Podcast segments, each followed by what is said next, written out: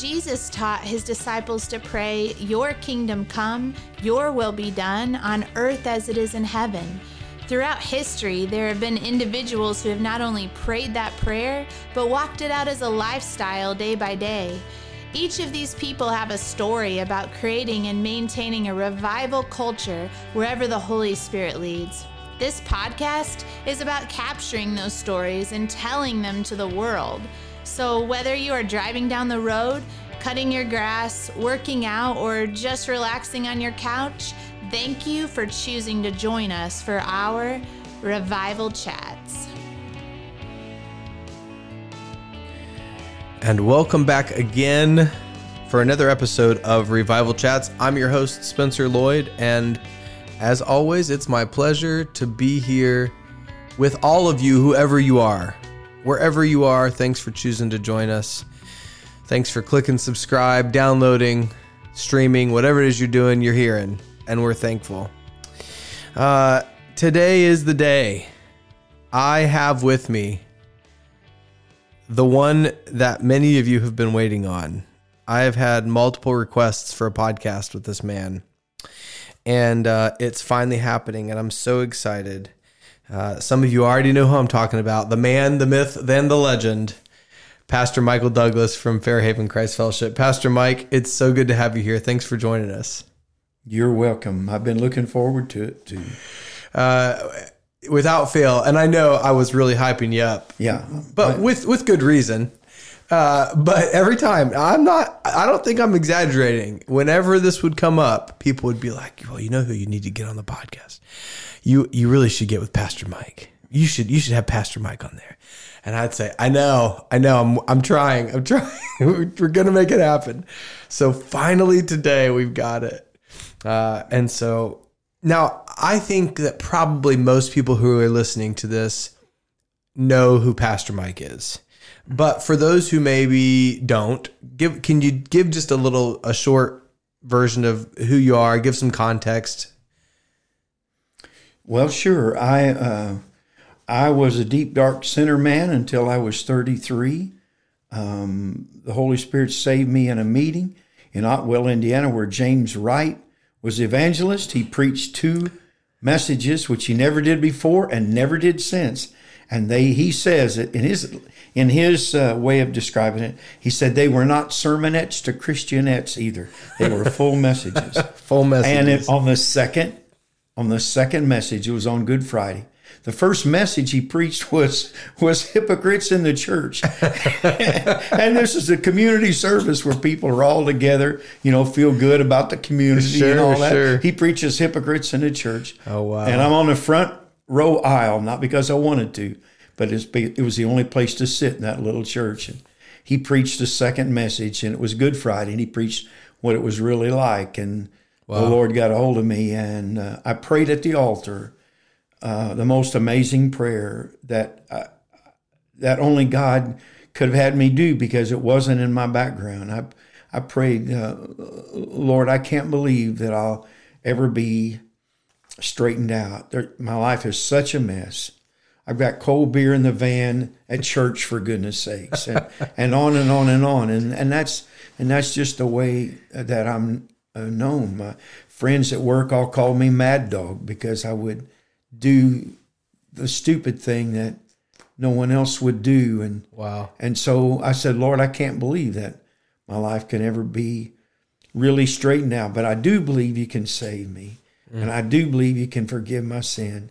And if you'll do that and give me a new heart. And I said, and then speak to me in a way that I can understand. Mm and and give me the strength to do it and by the strength you give me i'll i'll follow you and i look back spencer and i think where did that come from it wasn't in the messages right there it surely wasn't in my upbringing and wow and so i made a i made my pact my vow my commitment to the lord then to if he'd speak to me in a way that i could understand and if he'd give me the strength to do it by the strength he gave me, yeah. I would do it. And so that started April 1st, 1983. And, and by the grace of God, I'm still struggling along that path. And well, that I love just even that. Um, that's so cool. And then, uh, let's see, a year and well, no, that was April first, nineteen eighty three. So then, about eight months, not too long after that, I came into the world. And, oh my uh, goodness. and so, you know, if for no other reason, God got a hold of you so that the little baby who was born eight or nine months after you got saved Oh would, my goodness. would have an example and be able to to learn and and sit with you and uh and here we are just a couple years after that Yeah. Yes, it seems like it. that's that's so cool okay so uh for those of you um i'm going to give a little bit more context too so how i know you uh, many of you probably know uh, the other pastor here, the senior pastor at Parker City, is Aaron Sims. Now, uh, Aaron Sims and I, now this is, I think, a really cool part of the story, and this will fit in with some of the story that you're going to tell later. But Aaron Sims and I know each other from Fellowship Youth Camp. Well, um, so when I heard that Aaron Sims was the new pastor at Parker City Christ Fellowship, I thought, well, that's pretty cool. Like, I remember that guy. I'm, you know, like, and there was a part of me when I hear of people who I knew from FYC still still doing it, still walking the walk, I'm like, all right, there's another one. Somebody somebody's held on. You know, so I was like, well, that's really cool. I'm glad. Uh, but and I don't think well, and I knew that he had been down south. So this is for the listeners. He was uh, an associate down at Fairhaven Christ Fellowship. Uh, before he was an associate, he was just there serving one you. of the youth. Yeah. Yeah. Uh, and so then, uh, and if you want to know more of Aaron's story, you can listen to his podcast. It's episode number one. So uh, Aaron comes back then, and he's there serving you. Then he becomes the associate. Then he becomes the senior pastor, and that lasted for what nine months or something? Nine months. Nine months, and uh, then the Lord brings him to Parker, and then the script got flipped, and you're you're back as the senior pastor there at Fairhaven Yes. again. And uh, so, anyway, Pastor Mike was Aaron's mentor, uh, and um, I would say he probably still looks to you for uh, for help and uh, things along the way, and it's fun. And um, so, anyway, there's there's connecting some of the dots for some of the listeners. Um, now, not not too often do I come into a podcast like this where I like where I kind of know the direction that I'm I'm wanting to see the, the the stories go. But with you, I've heard some really fantastic stories before that I want our listeners to be able to hear. And the first one, well, and you can whatever sense whatever makes whatever way it makes most sense for you to tell them, go right ahead. But I I really want our listeners to hear about Chef Bob. Uh, and then I also want to hear want them to hear about um, the time the night that Brother Helm came to youth camp and you're out there cooking the garbage cans and uh, and, the the altar call that night. Um, and in my in my recollection, those two stories can kind of be woven together. Uh, you know, you'll find a way to do it. You're you're pretty good at that. But um, I'm just gonna sit back and listen again, and I I might ask some questions Sure. here I'm- and there. But I'm here to serve. So. uh, well, I just want to hear. So, talk. Tell us about Chef. Who who is Chef Bob? Well, to, to tell you that, I need to tell you something ahead. Okay. A little bit. All right. Uh, and uh, Pastor Dan came to be our pastor in 1985. In 1989, in March, he called me down to his house to talk to me. I was one of the two deacons, and he lived across the street. No, this is Dan Light. Dan Light. Okay. Uh huh. And so uh, he, the Lord had been working with him, and he had, uh, he felt like we were to have a youth camp, and that I was to help. And that was that's all of the plan he knew. That's it. Okay. And so he didn't know because inside the old man inside of me is screaming, "No way, Jose!" I mean, I used to be a band director, and we had he had a lot big big band, and I've had so many camps. And so when I left teaching, I thought. I'm really thankful that I'm finished with camps. So uh, I wasn't I wasn't excited about having camp, but I don't think he knows it. And I guess if he hears this, maybe he'll hear it. But Sure. I just smiled and said, you know, praise the Lord. I, I'd love to help. and, and so that was our meeting. That was the total. I mean, that's the that's the whole summation of the meeting. So Okay.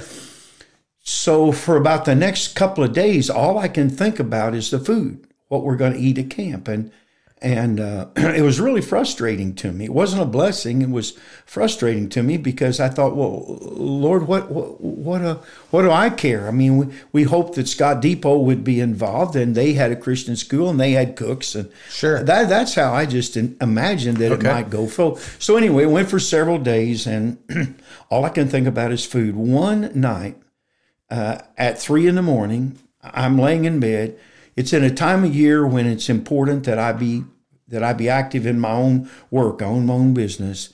But I, all I could think about, Spencer, was the food, the food, the food. Specific things might be this, might be that, and Okay. and it was frustrating to me. And so in in really more an act of uh, frustration than anything, I got out of bed and I sat down at the kitchen table. I looked at the clock; it's three in the morning, and I got out some index cards like this, and and I started what I thought was doodling. And almost immediately, I began to realize that the Lord was helping me. And before I knew it, within moments, my hand is writing faster than my mind is thinking. That's amazing. And I never had anything happen like that. I never heard of anything like that. And it's just me and the Lord. It's three in the morning. And before I know it, I got the whole menu down. We come in on a come in on a Monday, and the first meal is this, Tuesdays, breakfast, lunch, and dinner, Wednesday, breakfast, lunch, and dinner, Thursday, breakfast, lunch, and dinner. And and I just was I was so shaken. I didn't I wasn't sure what to do. I'd never been to that place in my life. And wow. there was one one thing on the menu that really buffaloed me because as this is happening happening i'm almost thinking almost as an outsider as though i'm watching it happen Sure.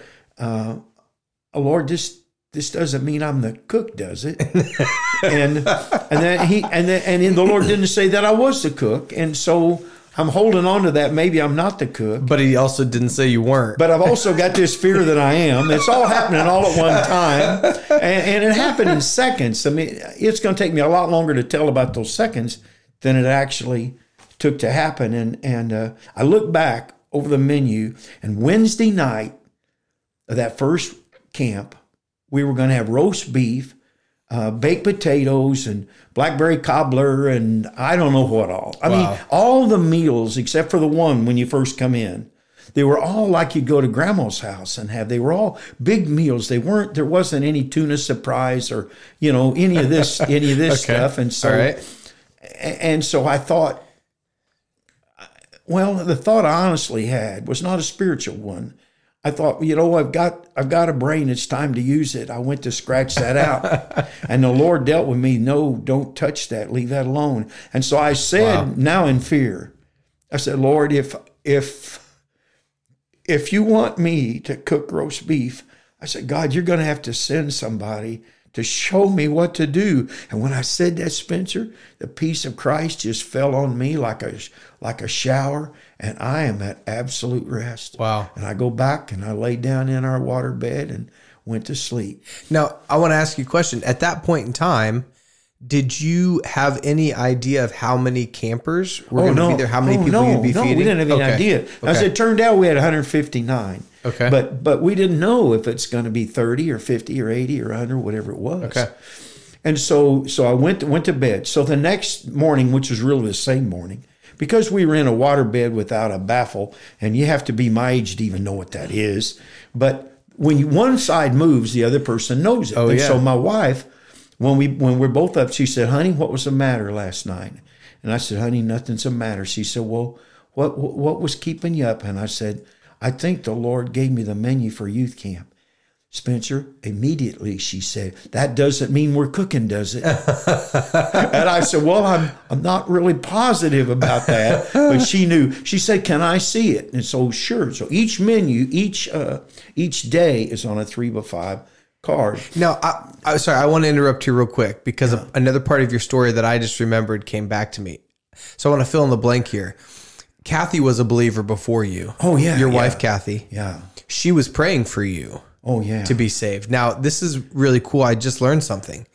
Is that uh, Aaron and I were recently just in? Um, I think this is where we were in in uh, Pigeon Forge, Sevierville, Tennessee, yeah. and um, I think this is who I was sitting with. I, I'm almost positive. Or was it when we were in? It could have been when we were in Michigan and I was sitting with Gary and Sarah. It was either when we were with Gary and Sarah or when we were with Jerry and Laurel. Okay. I can't remember, but one of them said that they were at oh man, I wish I could remember who this was. They said they were they were someplace with some women of of the fellowship churches and Kathy came and Kathy said to them Hold on, it's coming back to me now. It's almost back. Kathy said to them, Nope, it was Donna Freeman. Donna Freeman was was here. Kathy came someplace where she was. Kathy is with these women requesting prayer for her husband who doesn't know the Lord yet. Yeah. Okay. Well, obviously the Lord answers that prayer April 1st of Yes, 1983 he did. This was the cool part of that story. This is where the, the circle closes. Is that not too long uh, ago, the Lord had Aaron call David and Donna Freeman and pray for them. And so uh, it was just this really cool circle. Donna is part of this prayer group that's praying for your salvation. The Lord answers that prayer. Then Aaron send, or then the Lord sends Aaron to you Yeah.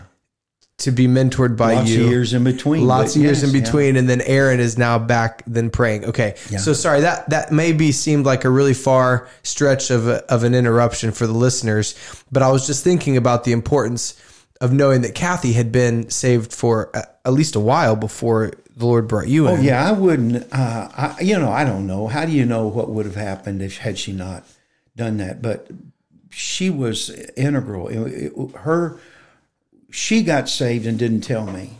Oh, she was in a, yeah, she was in a Bible study. Okay. Helen Dunnigan. I we always call her Grandma Helen. She Right. was the leader of our church the first two years. Okay. and uh, uh, she was uh, uh, she was in that Bible study, and uh, and I got so jealous. I, I told my wife at one point, I said, That's all you want to do is be down there with Helen. I said, Won't you just live down there? And I mean, I was a real jerk. Oh, and she just loved me, Spencer, through everything. She never lost her temper. She never got flustered. She just loved me. And I was a handful of a man to love. And I'm not going to tell you why. You'll just have to believe me. okay But in that process, she never she never tried to witness to me. She never said you need to go to church. Wow. She never never said anything. The scriptures say, you know, talk about the women of old, you know, who who who- who, found a, a man's heart changed and without a word being spoken. And that's really how I was prepared for salvation. Wow. The day I'd been away at business meetings and uh, I came home and it was uh, the Thursday before Good Friday. And uh, she said to me, You know, we went to hear somebody speak last night and he was really good. And I think you'd like him. Uh, he's going to be speaking tonight, which would have been Good Friday. And uh, and then and then she just turned around. She didn't wait for She didn't wa- wait wait for me to respond. And so I'm I'm kind of hollering at her back that's already gone out of the room. I'm pretty busy. I'm not going to be able to, you know. And and the and God by His Spirit, I know what it is now. He just, it's like He spoke to me, but I, I I didn't know it. I just knew it was an awareness. It was like He said, you know, she doesn't ask for much. And I remember thinking to myself, Spencer, who knows? Maybe, maybe this is the time for me. wow Well, on that day, on the good thir- uh, the Thursday before Good Friday, the Lord put it on five different people to fast and pray for my salvation without knowing a story. wow God just sovereignly did it, wow and so uh, and so that's that's how I that's how I came into the kingdom. Okay The, the one other thing I would tell you, and it's it, it's it, it's necessary. You know, I'm a gardener, and I've learned that if you have a if when you have a plant, if you have if you keep it in that little container it was first born in, mm-hmm. the thing it'll never grow. It'll be stunted, and later on you'll take it out and put it in a big area, and it'll never overcome the slow start it got. Really? many times. Hmm. And the reason I'm telling you this when we left the church, I've got cold beer sloshing in the van. I'm still crying. I'm still all broken up. And I'm telling my wife, honey, I, I, I don't know. Maybe I can be a good Christian, but I'm not sure I can be a good Methodist. sure That's where she was, the Methodist church. Here's what she said. she lo- looked at me with love in her eyes and she said, Well, honey, you pray about it. And if the Lord tells us to be someplace else, I'll go with you. Wow. She she just gave me a pot as big as as big as the arms of God to be planted in. Yeah. So I never wrestled her to see who's going to be the head of the house. I never, even though I was the junior spiritually. So And anyway, so- that's it, that, that had it not happened that way, I don't know that I'd have a story. Well, and and I think so. Now we're going to fast forward back to Kathy saying, "Well, that doesn't mean we're the cooks." Yeah. But even though she's saying that in her heart, I'm sure she's still saying, "But if the Lord says we're the cooks, then we're the cooks." Yeah, I mean, I don't have time to tell it now, but we've been on so many adventures, and it started out that way. And so she had a reason to be a little gun shy when I say, you know, all I have to do is to say, you know, honey, I thank the Lord, and, and I see it. You know, Oh, she's, no. yeah, she's got, oh my goodness, where, where, where are we going? So anyway, Okay. so so uh, she said, "Can I see it?" So I showed her the cards. Friday, Monday, Tuesday. And she's looking, yeah, yeah, yeah. And all she, all of a sudden, I can see her turning over the days. And now she comes to Wednesday, and and and she here's what she said, Spencer. She said, "Honey," in other words, have you lost your mind? She said, "Roast beef." She said, "Honey, nobody. It's a youth camp." It's like she's going to talk to my common sense to me. It's a youth camp. Nobody has roast beef at a youth camp, honey. And and so I, I'm telling her, I said, "Honey, I know that." I know, and I tried several times to scratch it out. And the Lord made it clear to me to leave that alone. And I said, Lord, if we're going to do this, you're going to have to send somebody to help us. And I said, honey, I believe God is going to send somebody to help us to know about roast beef. And when I said those words, I guess the same peace that hit me at 3.15 in the morning hit her. And from that time, we both had we both had peace. Now we don't know how it's going to happen, Sure. but we got rest. Okay. And so a couple of days go by, a day, a day, I don't know, because the three in the morning messes me up. So the story I'm going to tell, I don't know if it was later that day or if it was the next day, but Okay. it was within 48 hours. I'm out doing my work and I'm in uh, um, uh, Leavenworth, Indiana, and I pull onto uh, I 64 and I'm pulling on the ramp. I see on the side of a road, there's a man standing there, an old man, where, a thin man wearing a suit and a tie and a ascot, and he's not carrying a bag. And so I pull over, and I and I, I you know, I, I, he got in, and I said what you'd say to a hitchhiker, "Where are you headed?" He said, "Minneapolis, Minnesota." And he's not carrying a bag, and we're so far from there. I don't even know how far. And I said, "Well, where have you been?" And he said, "Well, I've, I've they they they found I have cancer of the spine, and I've uh, I'm they're trying to treat me here in Louisville, and uh, and I'm on I'm on my way home." And I said, "Bob, what did you do before you got sick?" He said, "I was the head chef." At the Radisson Hotel in Chicago, Illinois for seven for for eleven years, and then the head chef at the Radisson in Minneapolis for seven. When then I just started crying and weeping. I'm undone. I don't want to be, and I, I just because I'm thinking, well, he starts he starts writing or drawing or doodling on a little tablet. The old kind with the spiral on the top that Yeah. you flip it over. I mean, Sure. I don't even know if they make those. And curiosity is killing me. I got to know what he's doing. And and finally, I said to him, Bob, he was off to the side, and I said, Bob, could I? Could, what what what are you doing, Spencer? He said, I want to show you a technique that I invented when I was chef at the Radisson for cooking roast beef for large numbers of people. Now, okay. Had you said anything to him? No, no, I hadn't said anything. You pick up a hitchhiker Pick up a, pick up a hitchhiker with no bags. no bags. Just happens that he's the head chef at two prominent restaurants. Yes. And then what he starts doodling is roast beef. it's roast beef. And I did not mention anything. And I said, Bob, I said, it could be that I might have something to do with cooking at a youth camp. And I said, you know everything. And, and I don't know anything. And so he started, Spencer, pouring out chef secrets for me. In other words, if I were an accomplished chef, he's giving me the things that an accomplished chef might not know, the things that he knows, because he was the head chef. Sure. Now, uh, uh, I didn't know this, but a place like that has many chefs. A breakfast person, sometimes they call it an opener, but they're but they're a chef. There's a salad chef, and there's a meat chef, and there's a vegetable chef, dessert chef, and sometimes a pastry chef. And he's the head chef. And so he's telling me the things that a good chef wouldn't know, but because I got no background, it's all going over my head. So I'm here I am in my little Chrysler minivan and I'm driving and I've got my, a blank card up there and I'm trying to write on the center of the wheel and I've just it's, I can't read anything. I couldn't later I could not read one word that I wrote. And so and he's just pouring things out, but it's all going right over my head. And fi- I try to get him off the road. I tried, let's go get a hamburger. No, let's get a drink. Do you need the bathroom? I couldn't get him off the road. So we get all the way an hour and a half, hour and 45 minutes. And now we're at the turn to my house, turn off the highway. And I try to get him to go with me and uh, spend the weekend. And no, no, he's, he goes. And so I, I, now I'm almost desperate in my heart because I feel like here's the answer to everything I'm ever going to need to know. Sure. And we're splitting our ways, and he's going to Minneapolis, and I'm going to Owensville, and this thing is coming up soon. And I said, as I'm letting him out, I said, Bob, is there any way that I could ever uh, see you again? And and he said, Well, I've got to be back in this area.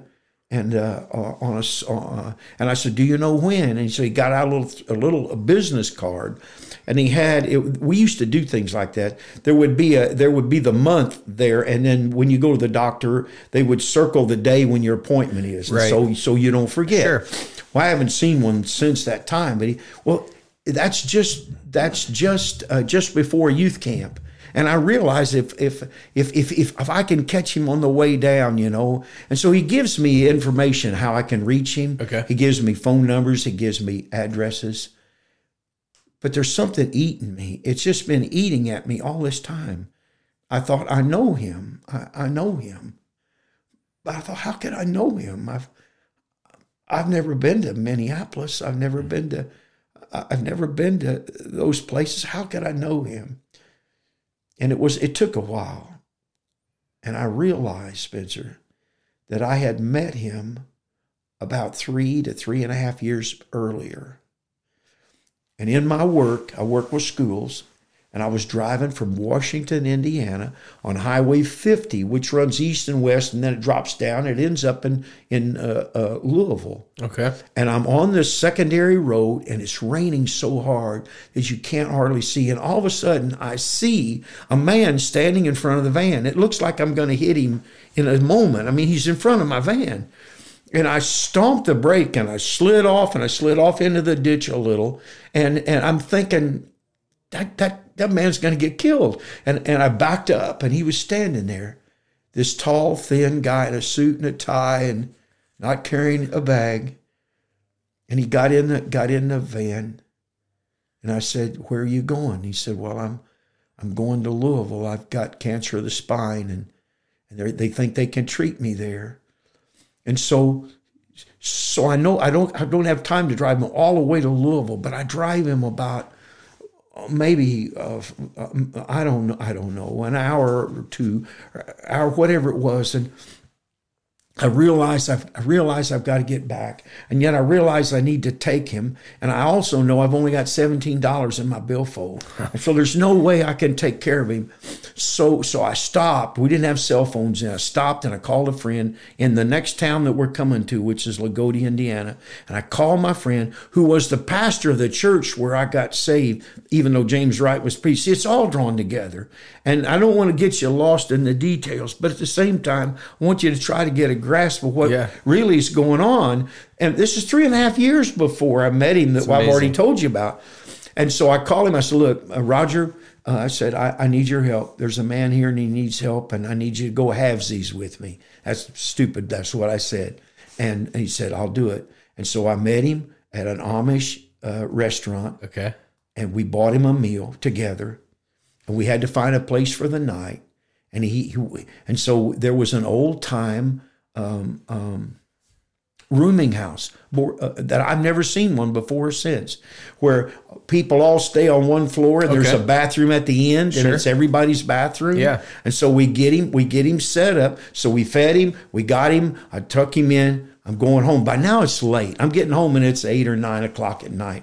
And my wife's worried because I should have been home hours ago. Sure. And when I walk in the door, she said, "Honey, where have you been?" And and I said, "Honey, there was a man." I picked him. I told him the story, and I told and and and she and she looked at me. She said, "Honey," she said, "when he gets out of the hospital, it's it's going to be Thanksgiving." If he doesn't have family, why didn't you invite him to be with us? Well, I just felt like a dog, Spencer. I just felt like an absolute dog. And I, I felt so bad. I said, honey, I'm so sorry. You didn't even think of me. I didn't think of it. So the next morning at 8 o'clock, mm-hmm. my wife and I get on the phone and we dial every hospital and clinic in the Louisville area, and nobody has heard of Robert Chapdo. It's like he doesn't exist. And Spencer, Wow. all the time, the Lord is bringing this. pardon, all the all the time, the Lord is bringing this thought to me. Be careful how you entertain strangers, because some have Mm-hmm. entertained angels unaware. And I'm shaking it off. I'm thinking, no, that can't be it. That can't be it. I realized the man that I started by telling you the story, I had met him three and a half years before. No contact in between. And so, anyway, he comes back just before camp and he calls me on the phone. I never knew how to reach him. He'd give me numbers, they didn't work. He'd give me addresses, we'd write. The letters had come back. It was like he didn't exist, Spencer Wow. unless I needed him. he called me, and I remember every every time he called me, it was always exactly the same. Hello, guess who this is? I said, Bob. This is. He said, yes, yes, yes. I said, I said, where are you? I'm down at the truck 'em up. Instead of saying truck stop, he said truck 'em up. I'm down at the truck truck 'em up. And I said, Well, I'm coming to get you. Oh, I don't want to be in trouble. Bob, I want to kind of get you. Oh, I don't want to be in trouble. It was always exactly the same. so I went and I sat down with him for, I forget, several hours. And we went over the menu that the Lord had already given me. And he kept saying, This is good. This is good. And he's evaluating it in terms of nutrition. But I don't even, I'm, I can't even get in the conversation. I, I, I got nothing to run on except what the Lord gave me. Finally, he said to me, How'd you get this menu? And I just looked at him and smiled. And he said, Oh, yeah. I said, Jesus told you. Wow. Well, he went over every item, and I've got I've got the, the case right over there with every every every item. He told me exactly what to do, how to do every item, including roast beef. And when uh, we we were there several hours, and when it was time finally to go, he just insisted on telling me how to make instant mashed potatoes. Well, instant mashed potatoes wasn't on the list the Lord gave me. And besides that, I don't expect ever to make instant mashed potatoes because Sure. I don't like instant Right. mashed potatoes. And I'm not going to make them if I don't like them. But he just insists on telling me. Okay. And so I write them down just to be courteous. But I'm thinking all the time, okay, but this ain't going to happen. so we get to camp. We get to camp. I'm leaving out a lot. We get to camp and it's time for roast beef and it's and roast beef Wednesday night and in the afternoon late afternoon I'd ordered special baking potatoes they're two or three times cost of a regular potato Okay. and and they're all bakers and they're big and I just got them thinking this is going to be the easiest part of the whole thing wash these and rub them down with some oil and some salt wrap them in foil and put them in the oven leave them alone Yeah. well we opened them up Spencer and every one of them had black mold and stuff all over them. They were just awful. Oh, man. Now, you could have peeled them and and you know used them, but I did. So I- just I'm thinking, oh Lord, what do I do? And so I drive to Dale, Indiana, the little closest town to Lincoln Park, and I walk into this little grocery store and I ask the little girl, I said, "Do you have baking potato?" "Oh yeah." She takes me over and they've got like 12 or 14 baked potatoes. Oh, and I've no. got 159 to feed. And and we're getting close. The time is short now. To do anything Yeah. is going to be a wonder. And in absolute desperation, I closed my eyes right there in the aisle of that little grocery store. And I prayed as fervently as I can ever remember praying. I said, Jesus, I'm in trouble. You know I'm in trouble. It's not my fault. You know it's not my fault. But I don't know what am I going to do. God, what am I going to do? I said, give me a sign. New believers always wanting a sign. I said, Lord, give me a sign. And evidently, Spencer, I walked while I was praying. I don't remember walking while I was praying. When I opened my eyes, I'm here in front of this ginormous display of Ore-Ida instant potatoes. I said, okay, Lord, I hear you. So, so I grab the things and I get the milk and I we go back and, and we do what he said. And those potatoes, Spencer, were so good. Now, Pastor Dan was I don't want to say he was a snob, potato snob, but connoisseur. He was a connoisseur. That's what I'm saying. There we go. Yeah, forget. You can edit that snob part out. He was a connoisseur.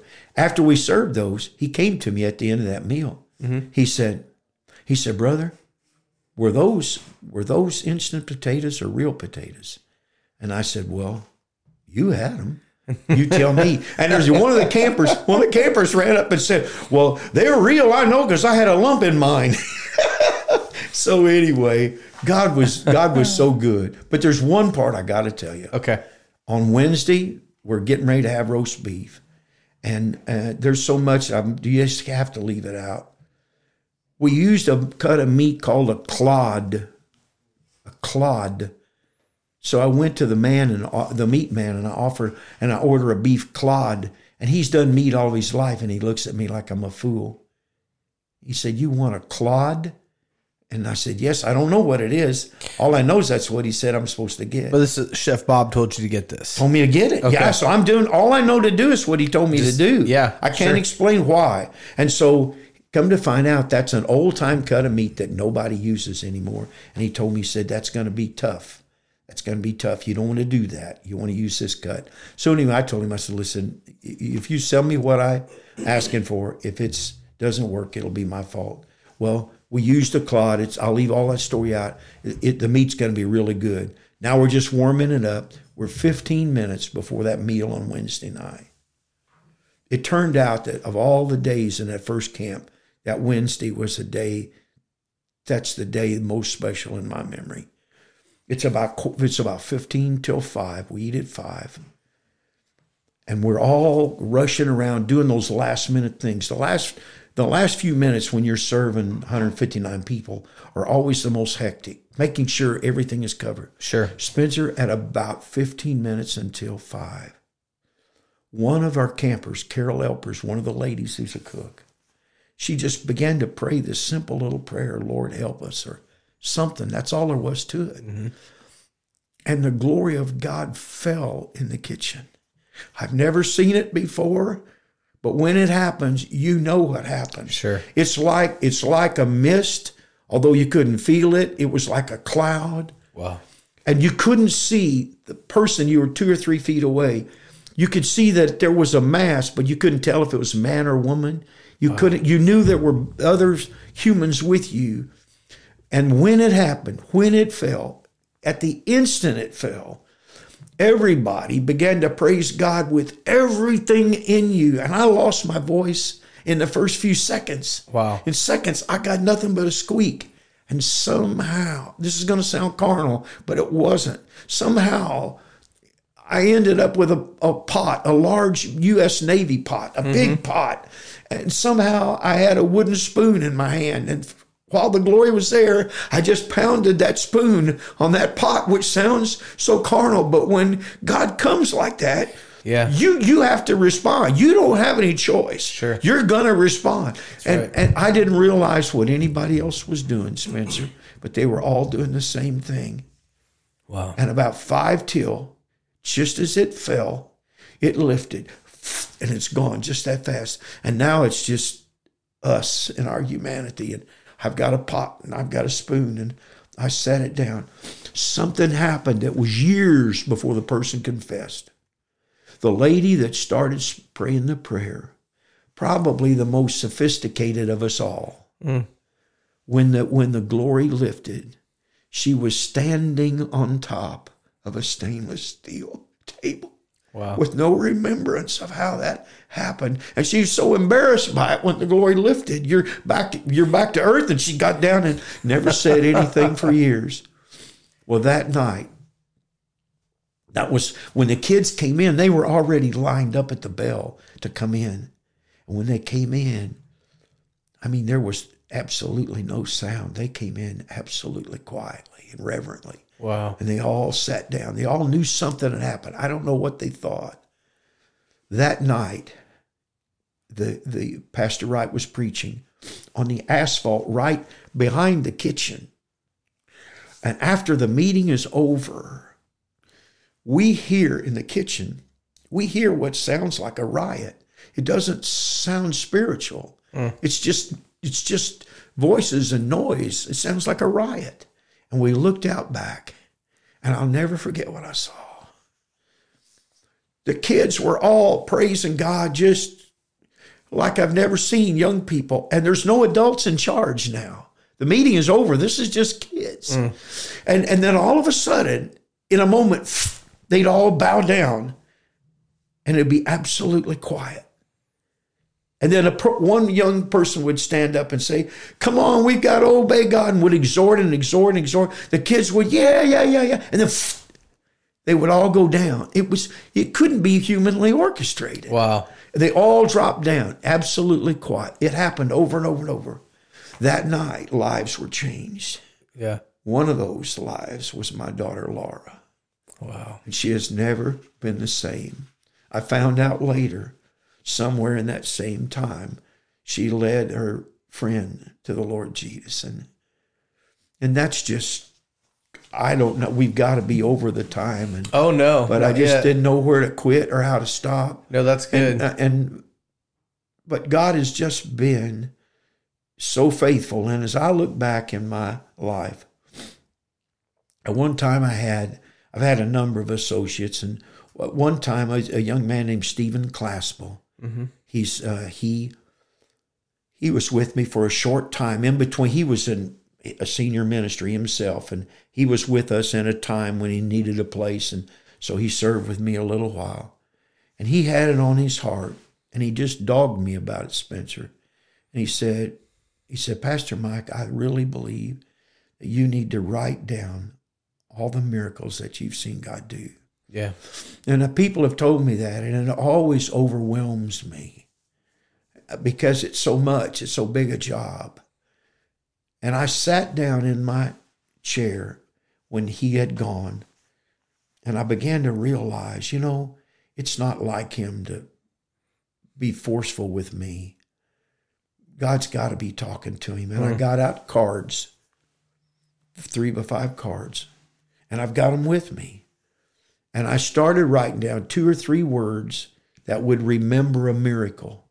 Like if I wrote roast beef, I, all the story I've told you all comes with roast beef or Sure. Chef Bob or the menu or whatever. Yeah. And before I got out of that chair, Spencer, I I looked and I had written down 340 times when God had done a miracle.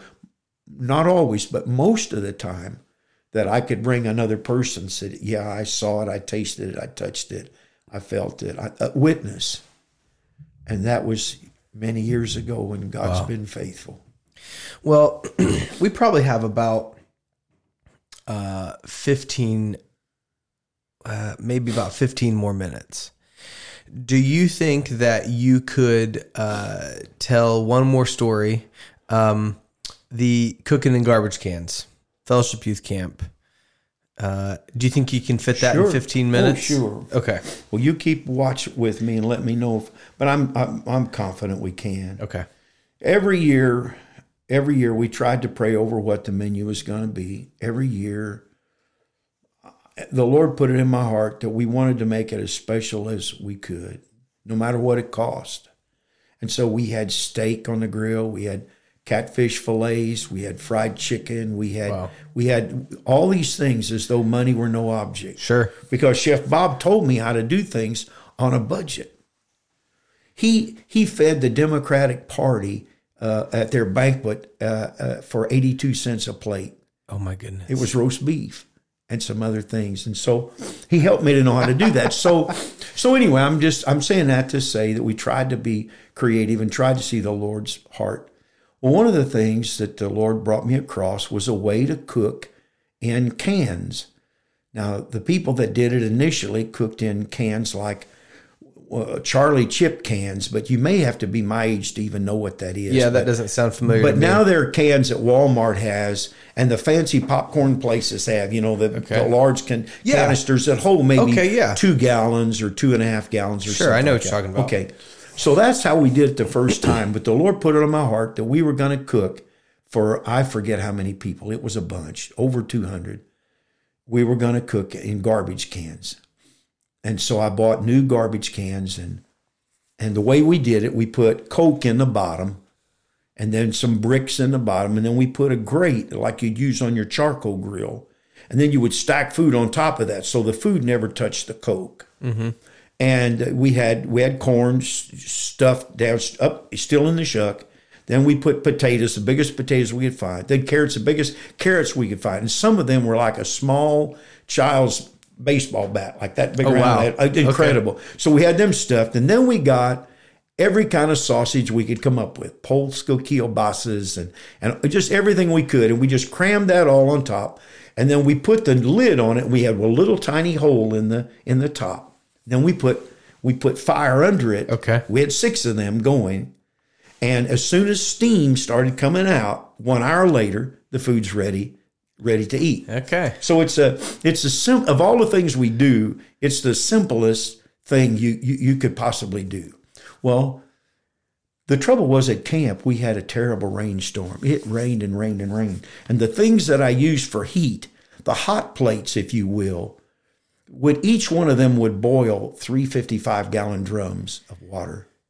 It, when you lit it, it was like uh, it sounded like a jet engine. Yeah. And so because of that, I moved it far away from the kitchen as I could. Well, it was in a low place, and when it rained, it rained, and we had we had water an inch or so deep, Oh, man. and that turned into mud. Of course. And so we took cardboard boxes out of the garbage and put them all over so we'd have a mat to stand on when we're cooking. Sure. So I'm standing outside, cooking in garbage cans, standing in the mud on on cardboard boxes we got out of the trash, and all of a sudden, here comes this big fancy car, and he gets out, and I see it's Reverend Helm.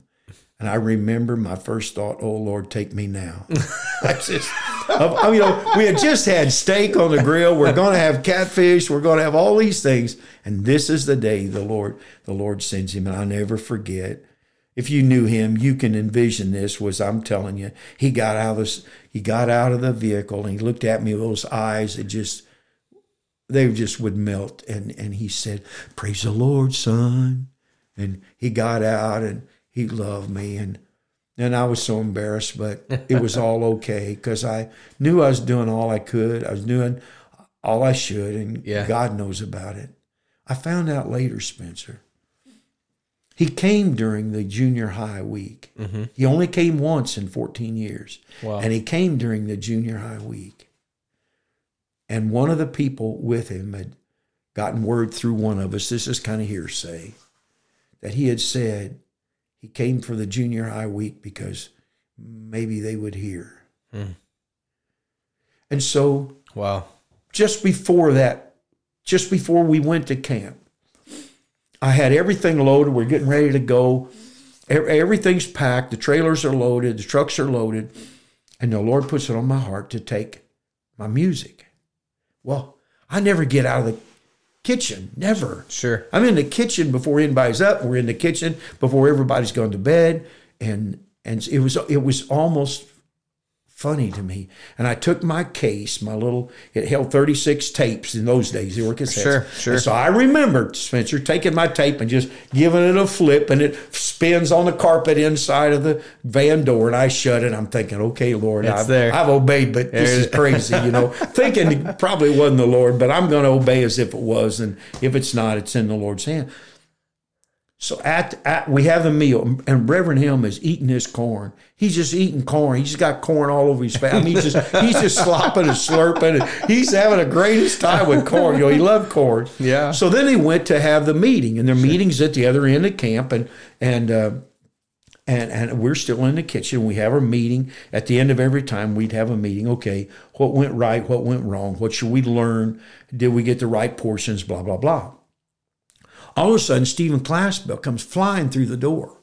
And he says, and he's just screaming at me. He said, he said, Brother Mike said, Brother Mike said, said, Brother Helm says it's 14. Brother Helm says it's 14. Oh man. And I thought, oh my God. And I'm wearing my camp hat. I'm wearing my camp apron. I've been, I smell like the food we've been cooking. I've been, my feet have been in the mud. And so I, I jump in her van. I know where the mu- my music is because I never took it out. Sure. So I don't know what 14 is, but so we're driving up. And when we get out, Spencer, we walk up to the meeting. And Reverend Helm is doing what he never did ever before. He's telling the kids what a stinker I had been. Come to find out, he'd been telling them that since he since he sent for me. So it'd been ten minutes, maybe. Okay. He's telling them about the old me, Sure. which he he never does. You know that he would never. No. never. They're so uncharacteristic. So so when he get up, uh, he he asked me to sing some number fourteen. I don't even know what it is. They gave him my case and they took out fourteen and put it in. And when the music starts, it's a song called "He Saw What I Could Be." Wow. And uh, uh, how does it? How does it? The, the first the first words I start singing is a loser without direction. I wandered aimlessly on the backside of a place called nowhere, forgotten by humanity. When they talked about potential, they did not refer to me, cause everyone could clearly see what I was, I'd always be. But he saw not what I was, he saw what I could be. And so I'm saying, when I got to the chorus, I've never seen anything like this ever. I would say somewhere between half and two thirds of the kids stood straight up and began to come to the altar, but not like I've ever seen anybody ever come to the altar. And they were all coming the same way. It's like they're being compelled. They were, I know that you can't see what I'm doing, but they, it's like their shoulders were arched and like, it's like there was a knuckle in their back driving them. And they all came and they all came in a moment. And I didn't know. I didn't know, but Brother Helm said one thing. He in his as I'm singing, he said, "Come." I didn't even hear it. They come and they came and flooded the altar. God did so much in the lives of those kids that there was no way to pray for them all. There there aren't enough adults. There are too many kids. The, Sure. the kids are s- solid. So then, so when it's done and when when things settle, he has me stay and wants me to sing "New Lives for Old." He never got the title right ever. He'd say, "Sing, son, sing the old man, sing the old for the new, the whatever." And you know what? God did this same thing again, and the kids jumped to their feet in the middle of the song. They all came compelled, Wow. and we didn't realize, but some of the kids that came found the Lord, in it and it proved to be an important time for them Sure. because some of them would not always be with us. Yeah. And so, what's it worth following the Holy Spirit? You feel like a fool, it doesn't look right. You can't explain it to anybody. And even other Christians wonder about the lunacy that seems like you're headed to, but God has a purpose and a plan, and He knows what He's doing. Amen. And every day is a special day. They're not all like that. But ever since the day I came to Christ, I've not had one day that I, except that I was aware of His presence. Praise the Lord. Praise the Lord. Well, I'm I'm uh interested in this picture that you have on the table in front of us, and I'm sure it's there for a reason. That's Chef Bob. Oh, it's Chef Bob. Yeah, Robert Chapdo. Well, here I'm going to take it and look at it. Wouldn't you know? No, I've never, I've never seen a picture of him. I'm, I've always heard you tell the story. I've never seen a picture. Chef Bob. Over and over, over and over, I tried to reach him. I couldn't. I tried to call, I couldn't. Tried to write, couldn't. But when I needed him, after camp, everybody believed that I could cook, which is not true. and so they would ask me to cook. Pastor would ask me to cook. Do this, do that. And it was stuff I wasn't on my first list, so I don't know how. Yeah. And I would pray. I'm, I'm not, I'm, I'm aware of what I'm saying, and I'm not exaggerating. Every time I prayed, I said, God, I need Chef Bob. I can't reach him. I need Chef Bob Spencer. Every time I said that, the next morning my phone rang. Wow. Guess who this is? Chef Bob, where are you? I'm down at the truck about. I'm coming to get you. Oh, I don't want to be in trouble. So exactly. The only time I ever saw him was when I needed him. Wow. And he was always there. And I never prayed for him that he didn't show up. And I could never find him any other way, Wow. any other time. Well, that is truly remarkable. I uh I'm thankful that uh you well and well all of those things that he imparted taught you certainly were helpful for youth camp, but think about all the other places you went and all the other meals you Oh, we prepared. You fed, of thousands. Yeah. Well, I think uh, I'm I'm glad that you're telling us the story because I I have a tendency to believe that um, we might be back at Lincoln State Park before too long, cooking for some teenagers again, and so I'm uh, I'm sure glad that I've got you uh, on my side and I can call you, and uh, maybe we can cook uh, cook some more potatoes in a garbage garbage can again and. Uh, it sounds like a like a fun thing. Well, uh, for those of you listening, I mean, we know that we could sit and listen to Pastor Mike tell stories indefinitely. I think uh, I know I could, uh, but unfortunately for this episode, we've run out of time. Uh, but Pastor Mike, you know what that means? It means you have to come back and we have to hear some more stories. Because you're sitting here telling some, and I'm I'm thinking about the roast beef that went bad. That story that you could tell. I'm Not thinking many know about that. well, well, okay. Maybe we should. We'll just rewind that part. We'll pretend that never happened. I think it's time. I think you can tell the story. Okay. Uh, I'm thinking about. Um, uh, oh, there's just so many others that you've told me. Um, of course, now they're all. As soon as I would try to turn and think of them, they would all pop right out of my head. But uh, you know, we were not too long ago. We were in a truck together driving from Nebraska to Indiana, and that was just a little bit of a drive, and so we got to hear some good stories, and I know the listeners would like to hear those too. Um, the important thing to remember, though, is they're not just stories; they're testimonies of God's faithfulness. And so, well, Pastor Mike, I always like to ask whoever's sitting on the other side of the table from me to say a prayer for our listeners before we go. Would you be willing to do that? The Lord help, and I, I'm willing. Okay. Jesus, I thank you that it's all about you. It's always been about you. It'll always be about you. Your word really is true when it says we do have a great treasure, but it's in an earthen vessel in order that the surpassing greatness of the power may be of God and not of ourselves.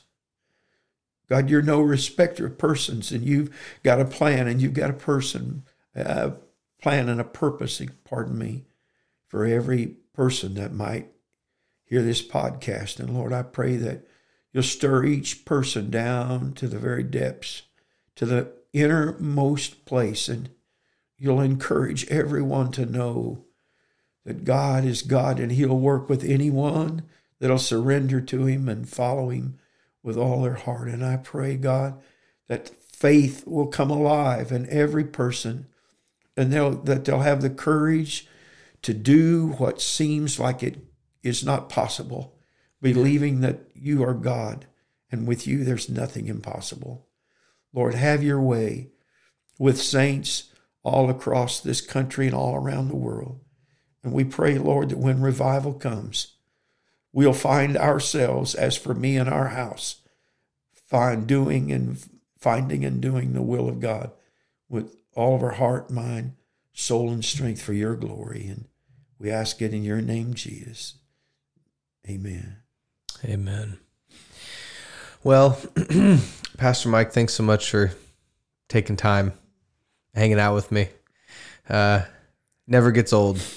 Never gets old. Um, and uh, for those of you who are uh, listening, I want to thank you as well for coming along for our uh, ride, uh, for hearing these stories. Uh, you know, I think this is episode number 13 or some, somewhere around there.